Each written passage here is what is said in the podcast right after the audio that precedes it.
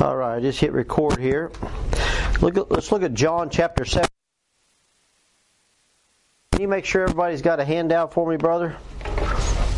Yeah. And I'm going to just present something here this morning. You may have heard it if you've been around here any time, but I think it... Yeah, I've got all I need.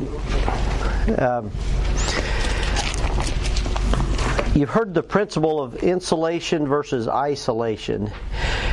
And I think John 17 here presents a case for this. And we'll just say what I mean by that.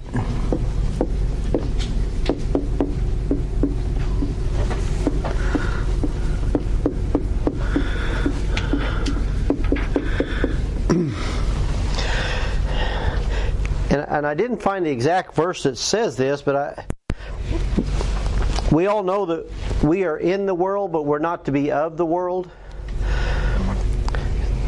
And so look here at John 17 and verse 14. And the Bible says here, I have given them thy word, and the world hath hated them, because they are not of the world, even as I am not of the world. I pray not that thou shouldest take them out of the world, but that thou shouldest keep them from the evil. And they are not of the world, even as I am not of the world. And then he says, sanctify them through thy truth. Thy word is truth. And so kind of a definition here is word versus world. And so we're going to see that this morning illustrated by the nation of Israel, because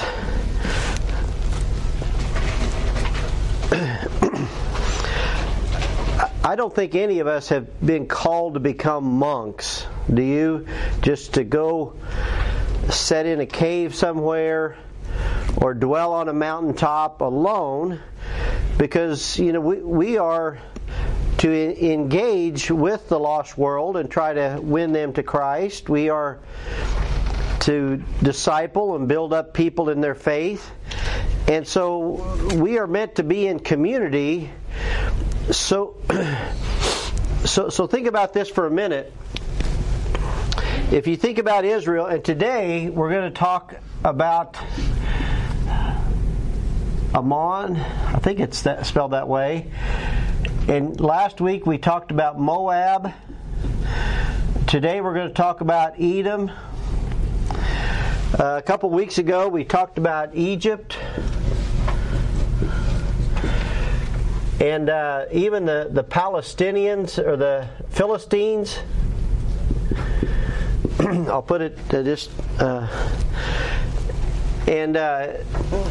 meanwhile,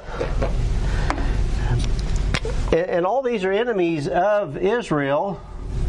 Meanwhile, Babylon's over here. And so all these people, and you got Syria up here, and all these are enemies. You got Lebanon up here, and that's where Tyre and Tyrus were. Hey, Rinkers, you guys got a gift waiting for you. Oh, we do? Well, it's from the Stovall's. Pam's got it there. Oh, yeah, cool. We'll have to be sure to do it. Cool. Yeah. They were thinking, is it Noah that's... They're both heathen. They're both heathen. Oh, yay. Huh. That should be fun.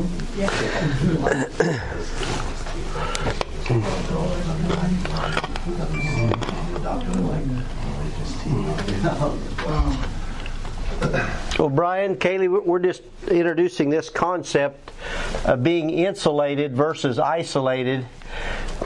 And all of us are in the world, but we're not of the world. And the good news is that greater is He that is in you than he that is in the world. And so we're looking at Israel again, and all these nations, they are against Israel. And we're going to look at Ammon and Edom today. And we've already talked about the Egyptians and the Philistines. And does anybody else ever feel like that? Just everything is against you? And it just says there that Jesus gave His disciples the Word. And by doing that, the world hates them. You ever feel like maybe there's certain individuals that hate you, but the world in general hates Christians, don't they? And so how do we bear up under that? And I was just saying how that greater is He that's in you than he that is in the world. So if you're in fellowship with God, you and I can be a majority of one, can't we? That's a wild thing to think about. Of all the peoples of the world, if God is in you and you're in fellowship with Him, you can overcome the world, even our faith. That's what John says. And so, but what Israel did, and trying to think of the best way to show this, but there was times when, think about this, this is going to sound bad, but do you know in Judges, God told Israel to go into this promised land and kill all the men and women and children. It sounds horrific. God told them to do that, but do you know that's exactly what you and I need to do? We need to mortify the deeds of this body, don't we? We need to kill it. We can't let sin dwell in us. And then what we're to do, Israel was to kind of put a buffer. You know, when they had conquered these enemies, a lot of them began paying tribute to them. It was peacetime, but there was times some of these neighboring nations, they were told, "Go make peace with. If they'll make peace with you, be at peace with them." But in here, in the Promised Land, they were to eradicate the enemies. But as a rule, they didn't always do that, did they? And you and I don't always do that either. So if we let sin dwell in our mortal bodies, you know, we all know what it's like to feed unhealthy appetites, and pretty soon you got a problem. Well, that's what happened to Israel. The Moabite god of Chemosh came in. They began worshiping Baal from Babylon. They began getting false gods, and it corrupted them from within.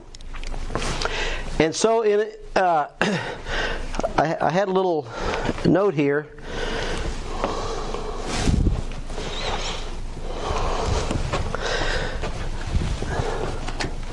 Nope.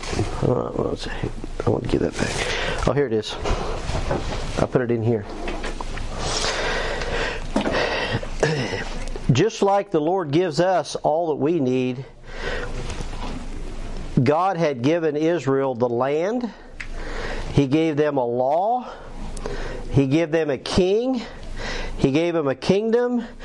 He gave them work to do. He gave them people that would be subjects. He fed them with food. He developed a system of worship. And all this was kind of a theocracy, and God set it up under the law to honor and glorify Him, but all these other things kind of crept in. And now let's all go to Jeremiah 49. And did you guys get one of our handouts? Let's all look at Jeremiah 49. Because I'm looking at this chapter this week, and you can kind of get bogged down in the details, so I wanted us to kind of step back and see a big picture. But does this kind of help give us at least an application? Israel should have done what each of one of us should have done. That's what we're saying. They should have purified themselves with the hope they had. But like all of us, we get a little curious. Well, these people over here are doing that. That looks kind of fun. And let's do that. And let's watch this. And let's go there. And pretty soon, you know, the Bible says a little leaven leaveneth the whole lump. It, like putting yeast into bread, you can't even see yeast, or at least not when it's needed, but over time you can tell that it's in there because the bread raises. And so that leaven has leavened the whole lump. And now what we're going to read today, once they captured Jerusalem, Jerusalem is like right in there. And once they destroyed it, and once the nation of Israel collapsed, now God is dealing with all these other nations. And let's read these first 6 verses are about the Ammonites. And Pam, why don't you read 3 verses, and then Pat, you read 3 verses. Let's read these first 6 verses here. Concerning the Ammonites, thus saith the Lord, hath Israel no sons? Hath he no heir? Why then doth their king inherit Gad, and his people dwell in his cities? Therefore, behold, the days come, saith the Lord, that I will cause an alarm of war to be heard and wrapped in the Rabbah of the Ammonites, and it shall be a desolate heap, and her daughters shall be burned with fire. Then shall Israel be heir unto them that were his heirs, saith the Lord. Howl, O Heshbon, for I is spoiled. Cry, ye daughters of Rabbah, gird you with sackcloth, lament and run to and fro by the hedges, for their king shall go into captivity, and his priests and his princes together. Wherefore gloriest thou in the valleys of thy flowing valley, O backsliding daughter, that trusted in her treasures, saying, Who shall come unto me? Behold, I will bring a fear upon you, saith the Lord God of hosts, from all those that be about you, and ye shall be driven out right hand rightfully, and none shall gather up him that wandereth. And afterward I will bring again the captivity of the children of Ammon, saith the Lord. So these are the Ammonites. And does anybody know what they're called today? What is that country today? What do you think? Arabs. Arabia. They're Arabians. Arabia's kind of down here now, so you're not far off. The hint is this river right here. The hint is the river. Okay. What's the name of the river? The river hint? It's the Jordan River. So this is the nation. This is no more Ammon, it's Jordan.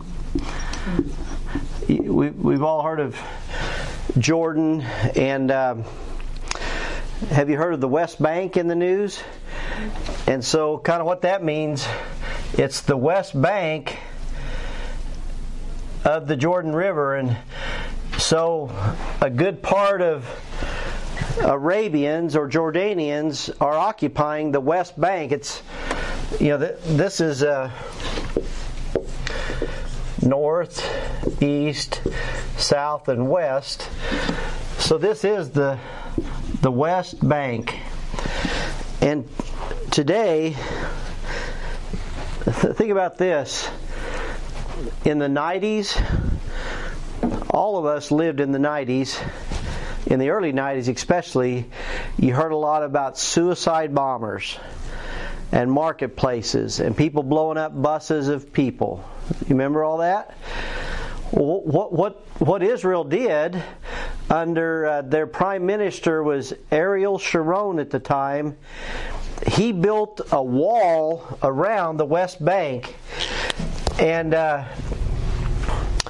it's wild It's over 500 kilometers. So this country is 120 miles by about 70 miles. And I'm almost positive this wall that they built is like 500 kilometers. So it's like 200 or 300 miles that this he built this wall, and it goes all the way. And it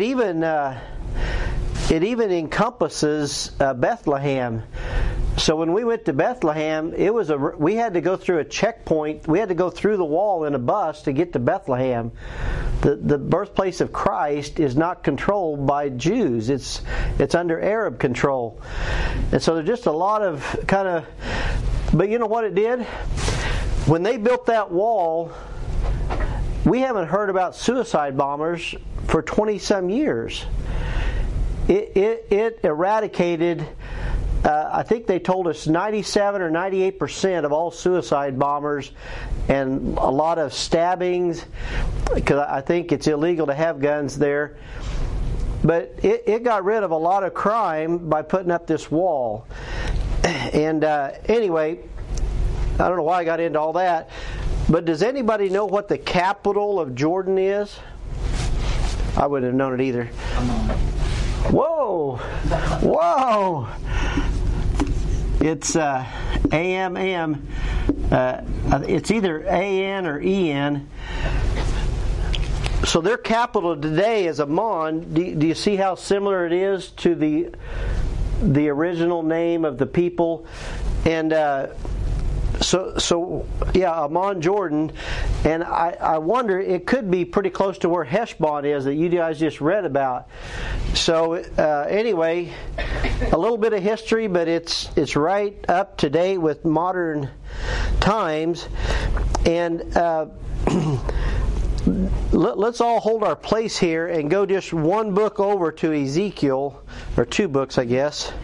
Jeremiah, Lamentations, Ezekiel. I think that's right. Let's go to Ezekiel 25, and I want you guys to see something. Things like this is why I believe God, because you think, wow, because what you guys, what Pam and Pat read is, God is going to let the Babylonians destroy the Ammonites after they just destroyed Jerusalem. But Brian, would you read these first 5 verses of Ezekiel 25? Yes. The word of the Lord came again to me, saying, Son of man, set thy face against the Ammonites, prophesy against them, and say unto the Ammonites, Hear the word of the Lord God, thus saith the Lord God, because thou saidest, Aha, against my sanctuary, when it was profaned, and against the land of Israel, and it was desolate, and against the house of Judah, and they went to captivity. Behold, therefore, I will deliver thee to the men of the east for possession, and they shall set their palaces in thee, and make their dwellings in thee. They shall eat thy fruit, and they shall drink thy milk. And I will make Rabbah a stable for camels, and the Ammonites a couching place for flocks, and ye shall know that I am the Lord. And part of the reason I took us here is in verse 3 that Brian read. These Ammonites, whenever Jerusalem was profaned, they said, Aha! Aha! Jerusalem! They got what was coming to them. You know, good for you, Babylonians. Destroy our enemies. And so they were really happy about the Babylonians destroying and profaning Jerusalem and the temple. And did everybody see that? When the sanctuary of God was destroyed, aha! Do you ever feel like that when you stumble, that you feel like your enemies are saying, yeah, that serves them Christians. You know, they were just a hypocrite anyway, or you know what I'm saying? And so, you know, even when like Jimmy Swaggart or you know Jim Baker and some famous Christians fell, we kind of need to be careful there, don't we? About saying, "Aha, yeah, hanging out with prostitutes," you know.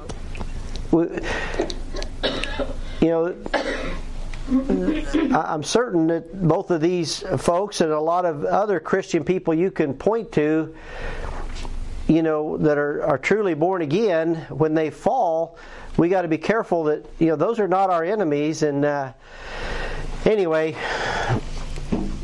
I believe that's why God let the Ammonites be destroyed, because of just their heart was so against the Jews. Does that make sense? And so that's really this first section of Jeremiah 49. And we're going to see the exact same thing happened with the Edomites. And so let's go back to Jeremiah 49. And in this chapter, let's just read verse 9 and 10 back in Jeremiah 49. And Kaylee, I don't know if you want to read or you want to pass. Verse 9 and 10 of Jeremiah 49. Okay. 9 and 10? Yeah. If great gatherers come to thee, would they not leave them gleaning grapes? If thieves by night, they will destroy till they have it up. But I have made a Saul bare. I have uncovered his secret places, and he shall not be able to hide himself. His seed is spoiled, and his brethren and his neighbors will see him. Yeah, and notice it talks about Esau there. Let me do this.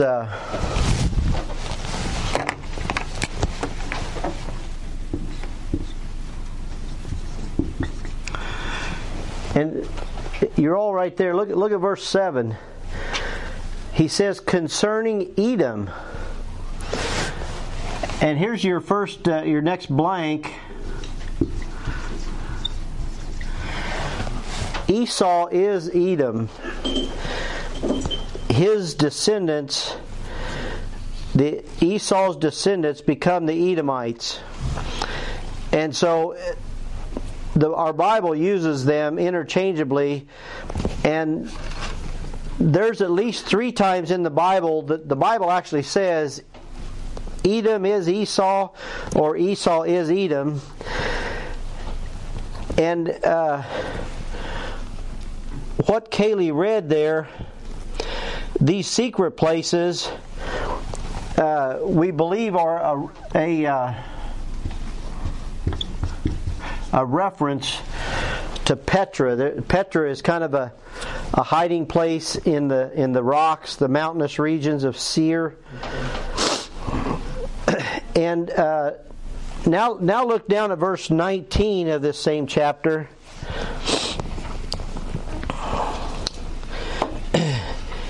And somebody read, if they would, 19 all the way through verse 22. So 4 verses there more.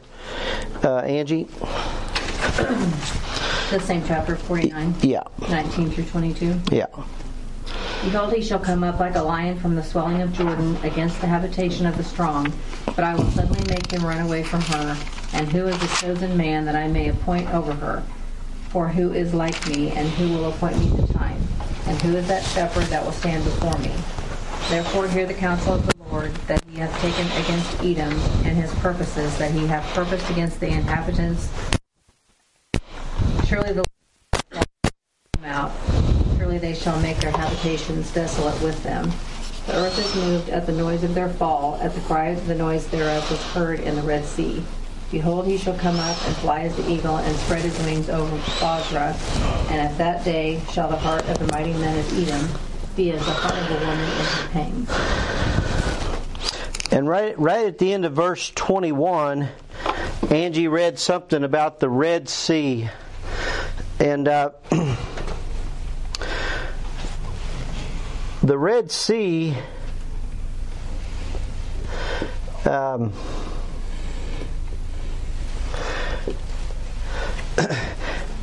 And I don't know if you know this, but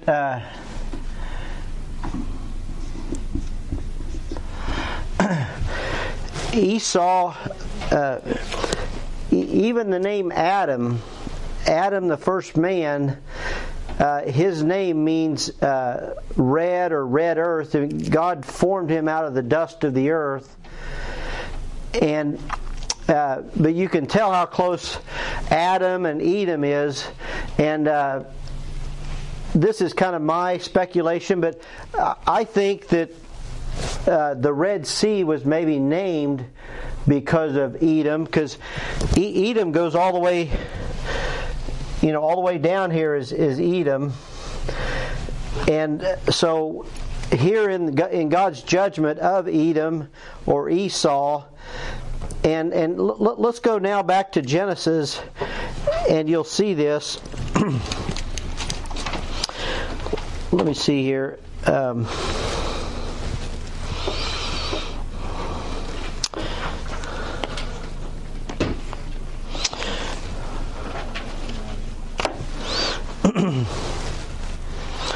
me look it up real quick.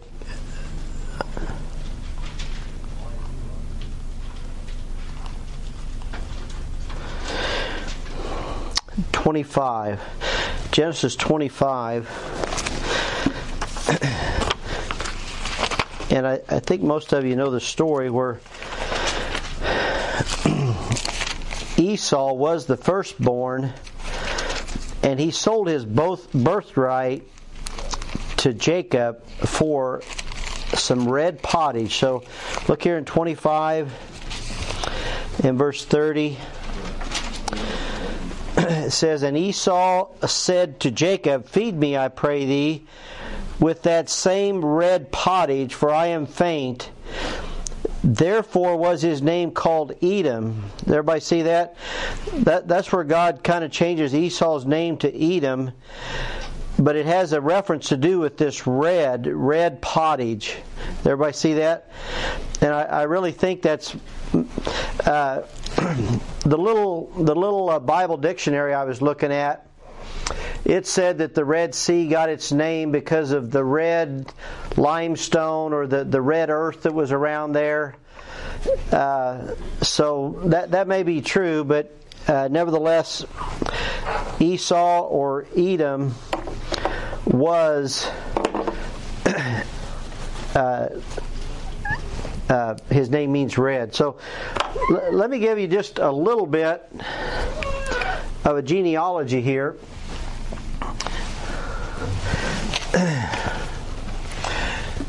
Who was the first Jew? Who? Yeah, the Jews got their name, but the father, Abraham.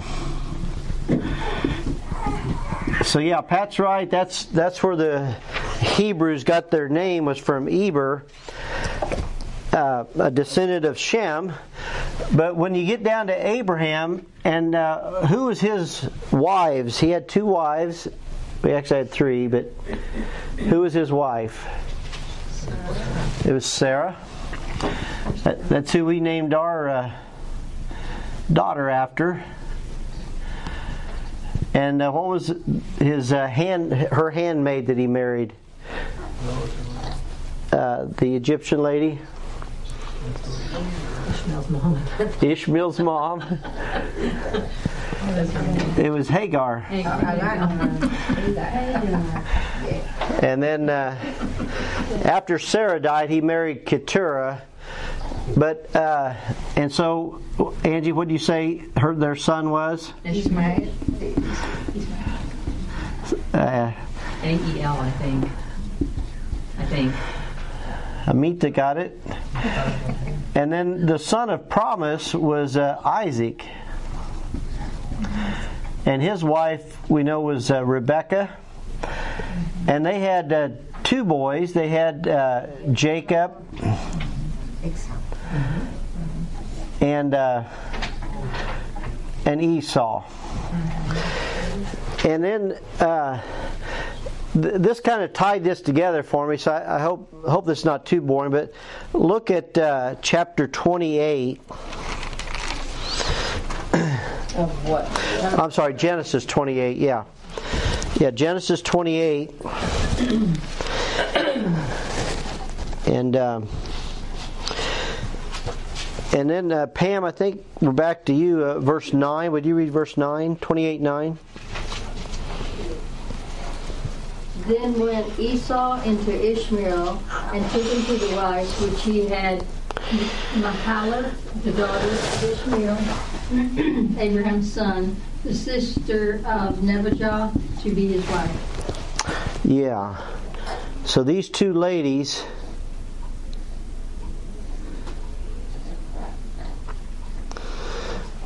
Maybe it's just one. So Ishmael, he has this girl, and Esau marries this Mahala girl, and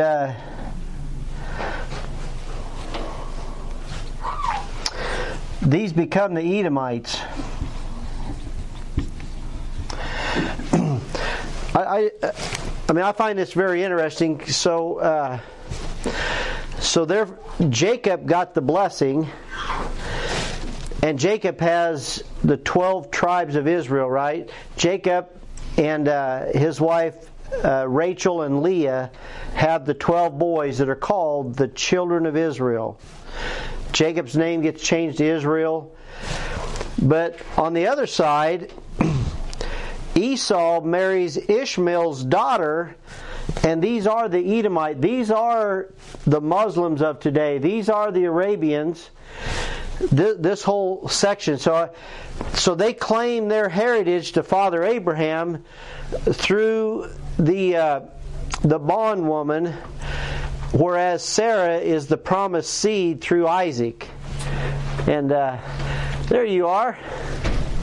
Better late than never. Are you okay? Yeah. You guys like never miss. There we go. I don't want to talk about it. You get a pass today. I really was kind of worried about you, so I'm glad you're here. Sorry for the interruption. That's okay. So yeah, grab a handout there, and we're still on the front page of it, toward the bottom. So anyway, we saw Esau is Edom, and there's a place of Petra there in Edom, this place of the red sandstone and the Red Sea down here. And so we seen a map last week that city of Petra is down there.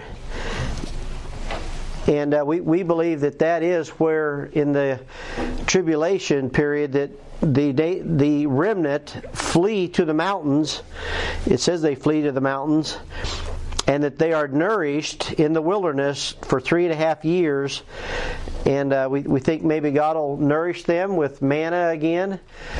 And some things that I've read, there's actually water here in Petra. And there's enough kind of natural housing for about 100,000 people right here in Petra. So it's a secret place. It is. I mean, it's one of the most fortified, naturally fortified places, and it was in. It's called Sela, Petra, so it means city. So it's a fortified city. It is. So it is. It's got, there's high cliffs all around it. Yep. So they got full protection. Yeah. Can invade. Yeah. It's so yeah, like I said, what I read, there could be up to 100,000 people stay there. There's a source of water, and it makes me think of the cliff dwellings. It is like cliff dwellings. And they're just kind of rocks. And the pathway to get down into it is this long, big, curving. You walk down a pathway between cliffs, and it goes, I don't know, for miles. Wow. And to get all the way down there, it winds, and you get into that city, and then you're secure. And all you have to do to guard it is just guard that pathway. Yeah. That is good. Wasn't there a war or a fight at one time where they went up, the Israelites went up? and stayed up on that mountain, and they stayed up there for like three and a half years. Hmm. That's I think you're talking about with Steve, that it's not down there, but it's down in southern Israel where they protected after the Romans invaded. And yeah. What's that? Oh, Masada. Yeah. Oh, that might be what you're thinking. Okay. Yeah, that's what I'm thinking of. Yep. And that lasted 2 or 3 years. You're right. Yeah. And yeah. So what Pam's talking about. Down by the Dead Sea is really a naturally fortified mountain that King Herod actually built some palaces and pools on there and some aqueducts to get water there. And when Jerusalem was being destroyed by Titus of Rome around 70 AD after Christ, a group of Jews fled to Masada. And they overtook the people that were there, and they lived up there. And it was 2 or 3 years, you're right. And Rome had to actually build a ramp to get all the way to the top of the mountain because it was so well fortified. So it's really, anyway, I don't know if you know this, but even today, Israel's special forces are called the Mossad. You'll see it in shows. It's after Masada, right. And they still take their graduating candidates to the top, and they honor them with a sword or they give them a plaque. And it says on the plaque what the last person that died said on Masada. It's something about, better to something like, better to die free than to live in slavery, or something like that. Because they took their life. They weren't going to be captive. Right. So when the Romans finally broke through the wall, everybody was dead. They killed themselves the night before. Yeah. Better to die free than to live a slave, or something like that. And so anyway, the Israelis take all this real serious. So that is at the bottom of your front page, the teaching point there I just gave you. The pride goeth before destruction, and a haughty spirit before a fall, because these Ammonites were prideful. And Pam and Emmett, we read in Ezekiel that whenever Jerusalem was destroyed, they said, Aha! Jerusalem is destroyed. That serves them right.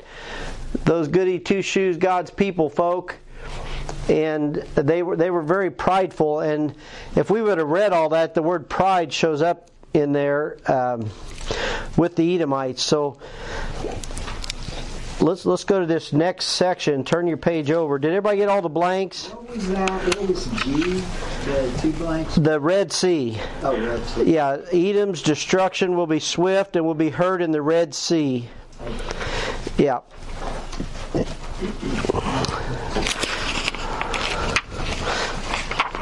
Good question. Now, there's some prophecy against Syria, or against Damascus. Let's read, so we're back to Jeremiah 49. And somebody read 23 and 24. Emma, do you have that? Do you read 23 and 24? Concerning Damascus, Hamath is confounded, and Orpah for the heard evil tidings. They are faint-hearted, there is sorrow on the sea, it cannot be quieted. Damascus is waxed evil and turneth herself to flee, and fear hath seized on her. Anguish and sorrow have taken her as a woman in travail.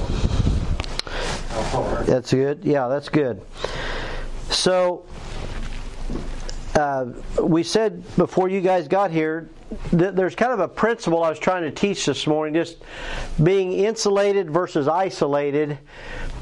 And we said that, you know, God is not calling us to be monks, to where we go live, you know, on a mountain by ourselves. He says we're to be in the world but not of the world. We are to be different, and we insulate ourselves with the Word of God. That is how we're fortified, because, you know, Proverbs says that if we don't rule our own spirit, we're like a city that is broken down without walls. We're very vulnerable if we don't have some fortification, some amount of, we're to live at peace with all men as much as possible. So we insulate ourselves with the Word of God so that we're not like the world. We have hope. We have a future. And so what Emmett read there, there's a prophecy against Damascus. And that's up here in the north. That's up here by Syria. So Syria is what goes in your blank there. Damascus is the capital of Syria. But the reason they're confounded and they're faint-hearted, they're feeble, they have sorrows that have taken her, that Emmett read, it's because Babylon has just made a highway out of their country, and they're just kind of coming through the land and destroying everything.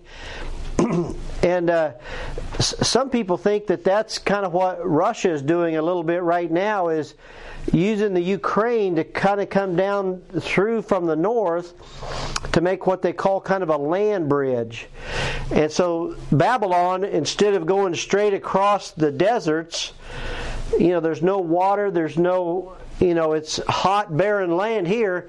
They go up around the Tigris River, and they come up through Syria and Damascus. And boy, you know, this whole army, we don't know how many there were of them, but just having an army go through your town, it's kind of destroyed Damascus of Syria. And anyway, in verses 25 and 26, Pam, in fact, why don't you read 26 or 25, 26, and 27? Pam Anderson.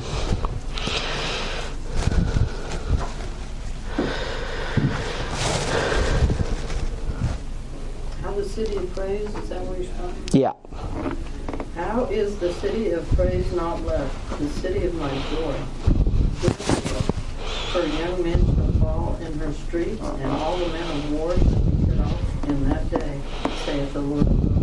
And I will kindle a fire in the wall of Damascus, and it shall consume the places of vanity. Yeah, so there's a key phrase there, that day. And we say that anytime you read that in your Bible, it's a reference to the day of the Lord. That day, it's a day of vengeance. It's a day of whirlwind. So there's a lot of references. So there's kind of an end time here. But historically, that day represented the day that Jerusalem was overthrown and the people there were taken captive. But that Benhadad that you read at the end of verse 27, that was their king. That was the king of Syria, and he had palaces in Damascus. And so he was, if you looked up that word, you would find that other places in the Bible where Benhadad was at war with other kings. And so then in verse 28, it goes to these other two cities, Kedar and Hazor. And I guess before we get there, my teaching point on that Roman numeral 3 was another verse from Proverbs, just boast not thyself of tomorrow, for thou knowest not what a day may bring forth. And you know, it was shocking. You know, the people of Israel never thought that the temple would be destroyed. I mean, I know Jim has illustrated, it would be like the White House or the Capitol building was destroyed. It's like we can't even fathom what that would be like. I mean, maybe you've thought about it, but so there's a lot can happen in a day. And I mean, I think that's kind of what the rapture is going to be like. It's going to happen in a day. It's like, wow, time. You know, there's no more time to go to work and, you know, go to a movie or go out to eat. It's like it's going to come. That's why the very last verse of the Bible, isn't it, where it says, "Even so, come quickly." And so, from our perspective, the Lord hasn't come very quickly. I know I was saved in 1992, and boy, I thought we were at the end in 1992. Well, that was 30 years ago. But when He comes, it will come quickly. So, it's been 2,000 years since the Lord was here, but when He comes, it'll be quick, won't it? And so we look forward to that. But you know, to them it was a dreadful day, the dreadful day of the Lord, you know. And so anyway, that was my teaching point, just not to boast ourselves of tomorrow. We don't know what tomorrow brings. And then in verse 29, this thing about the people of Kedar and Hazar. Pam Jackson, you want to read 29? Their tents and their flocks shall they take away. They shall take to themselves their curtains and all their vessels and their camels, and they shall cry unto them, fear is on every side. Yeah, and honestly, you may have a reference. I'm not exactly sure where Kedar and Hazar are here, but my point there was just the word kingdoms. I put the word kingdoms in there because I gave my teaching point there was from Revelation. And the seventh angel sounded, and there were great voices in heaven saying, the kingdoms of this world are become the kingdom of our Lord and His Christ, and He shall reign forever and ever. So I just kind of picture in that day, not only did Jerusalem get sacked, but all these kingdoms around that they were supposed to kind of insulate themselves, because they were special. Like I said, they had the land, they had the law, they had a king, they were a kingdom. God gave them work to do and priests to do these offerings and worship, and God would take care of it. It was this promised land that flows with milk and honey, but they kind of squandered it. They were kind of like the prodigal son. And the Babylonians destroyed them and destroyed all these other nations. So the word that goes in your blank is just the word kingdoms there. And then the last section, 34 through 39, I'm not totally sure where this Elam is either. I think it was more of a town. Well, it says it's a country. Elam was a country east of the Tigris River, subject to death. So I did read that, I guess. So it was a country. Somebody read 39. Pat, just read our last verse here. But it shall come to pass in the latter days that I will bring again the captivity of Elam, saith the Lord. Okay, so yeah, the Bible even says that it came to pass in the latter days. And Angie, would you pass this out to everybody real quick? We got about 15 minutes. My Bible here says it lays east of Babylon and southwestern Persia. Steve. Okay. Southwest of Persia and where else? It's in Babylon in southwestern Persia. Okay. Yeah, so that's maybe not one we hear very often. And my teaching point here, if you'll look at my teaching point, at the very last thing on our section here, God brings again the captivity of several nations in the latter days, which is a reference to the tribulation. And Elam is one that Pat read. And Moab is one that we read last week. Moab, their captivity, God brings again. And the Ammonites in 49:6. Did we read that today, 49:6? I think somebody read it earlier. It says, "Afterward I will bring again the captivity of the children of Ammon, saith the Lord." And there's many references to God bringing again the captivity of Israel. And then what I wanted to kind of end with today is your last blank is the word Job. And God brings his captivity again. So this picture of God bringing the captivity again to these nations, Job is a type of Israel. And so if you look on the handout now, did everybody get all their blanks? I didn't give you any blanks on the second handout, but I did what I'm kind of calling a scouting report on the Edomites. But like Pat said earlier, if everybody looks at their handout about the Edomites, the very top line there, the book of Job takes place in Uz, and it's also the place of Petra. And Pat mentioned Sela or Sela. Petra is in our Bibles. And Pat, did you say that's kind of the capital? Now, Sela means city. It does mean city? Rock, so it's a city. A city of the rock. Cliffs. Perfect. Rock. Okay. And there's 3 or 4 references to Idumea. You might have seen that, but that is the same as the Edomites. And you can kind of see it in the word. It's like Edom, Idumea.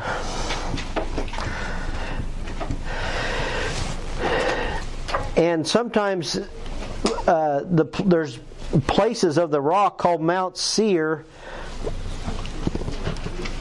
And it's place of the rock, or Edom, or Esau. And I kind of gave you some references there to the origins of this place.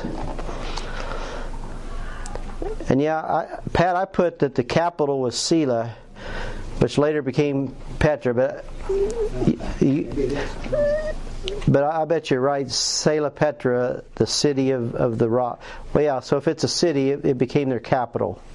So the Tema or Temanites, it's mentioned in the book of Job several times. This Eliphaz was a Temanite, but he was a descendant of Ishmael. And hey, let's all go to that Genesis 36. We got 10 minutes here. I don't know if this seems like a good topic for the Vision Conference. We're just kind of plowing ahead with our study of Jeremiah, so hopefully it makes sense and you're getting something out of it. Genesis 36. And somebody read 10 and 11. Off around to you, Pat. These are the names of Esau's sons: Eliphaz, the son of Adah, the wife of Esau; Reuel, the son of Bashemath, the wife of Esau. And the sons of Eliphaz were Teman, Omar, Zephu, and Gadam, and Hunas. Yeah, sorry. Yeah, in verse 11 was that word Teman. And that was in our chapter today from Jeremiah 49, was the Temanites, or the city of, there was a city of Teman. And your next bullet on your handout was just Edom is the name given to Esau after he traded his birthright to his brother Jacob for the red pottage. And we read that already.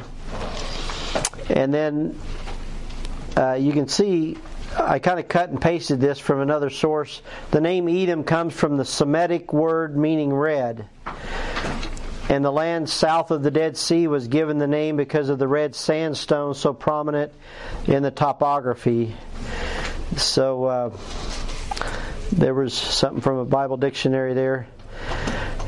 And then I put Edom is a name for the land inhabited by the descendants of Edom or Esau. We're right here in Genesis. Let's go to 30. Pat, did you want to read verse 8? No. Oh yeah, read verse 8 while you're there in 36. Thus dwelt Esau on the Mount of Seir. Esau is Edom. Yeah, Esau is Edom, and that's Mount Seir. Now go back to 32:3. And Brian, can you do 32:3? And Jacob sent messengers before him to Esau, his brother, to the land of Seir, the country of Edom. Yeah, so just re-edifying that biblically, this land of Seir is the country of Edom, and it's where Esau and his descendants were. And then I put on your handout, other important Edomite cities were Basra and Teman. Those are in our Bible. The most significant mountain in Edom is Mount Seir. It's elevation of 3,500 feet above sea level. Do you know that where they measure sea level from? It's the Dead Sea. It's the Dead Sea. But what they were telling us when we were there, they said that every year the Dead Sea goes down 6 feet or something like that. So this is a little bit of a relative number here, this sea level changes? Sea level, because he showed us some lines on the rock, and it was probably 100 feet above where the water is now. And he's like, yeah, in the year such and such, the water line was here. So anyway, it's a little bit of a moving target. Anyway. The sea level, it doesn't change anywhere else. They measured it and then they...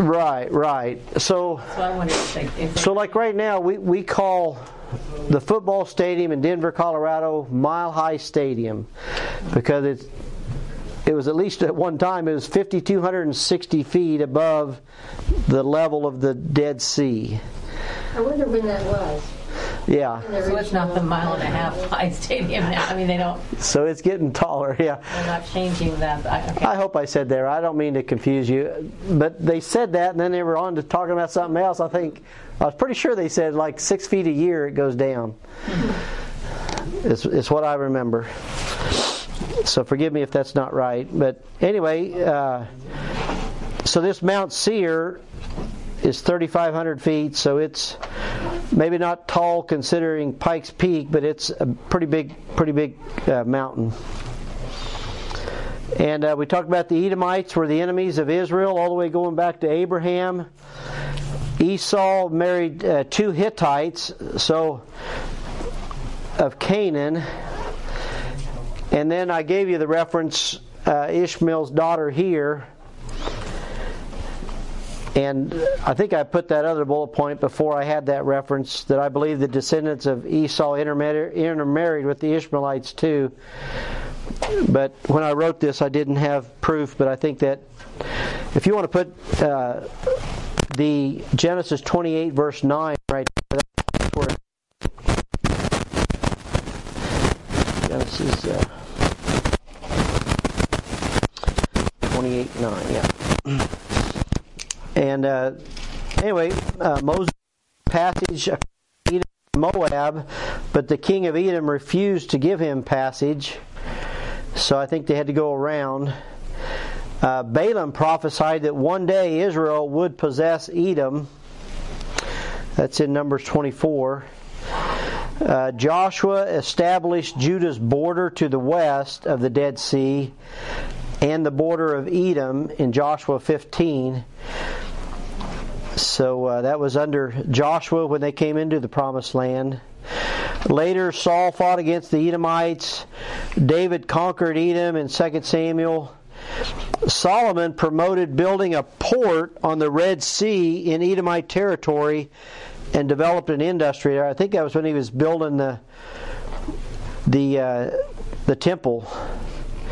And I put that it's likely that the Red Sea was called red because of Esau. But, it could be like the Bible dictionary said, because of the red sandstone. But anyway, both are true. The Edomites raided Judah, but were turned back in 2 Chronicles.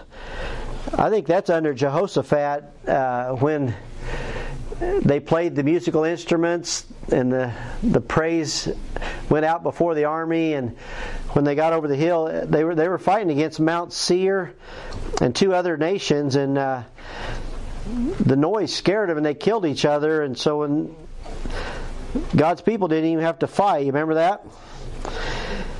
And then I put Edom became part of the Assyrian Empire around 736.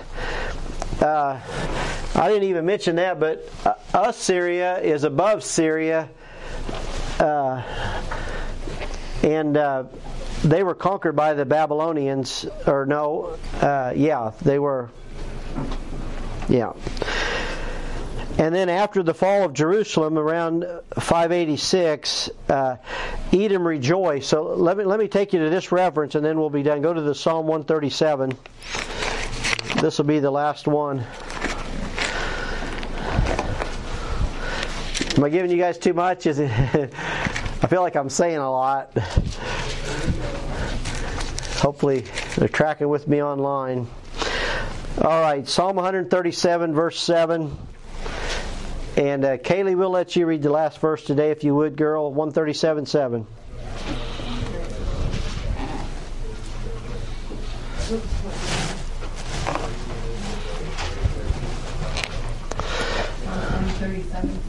Yep.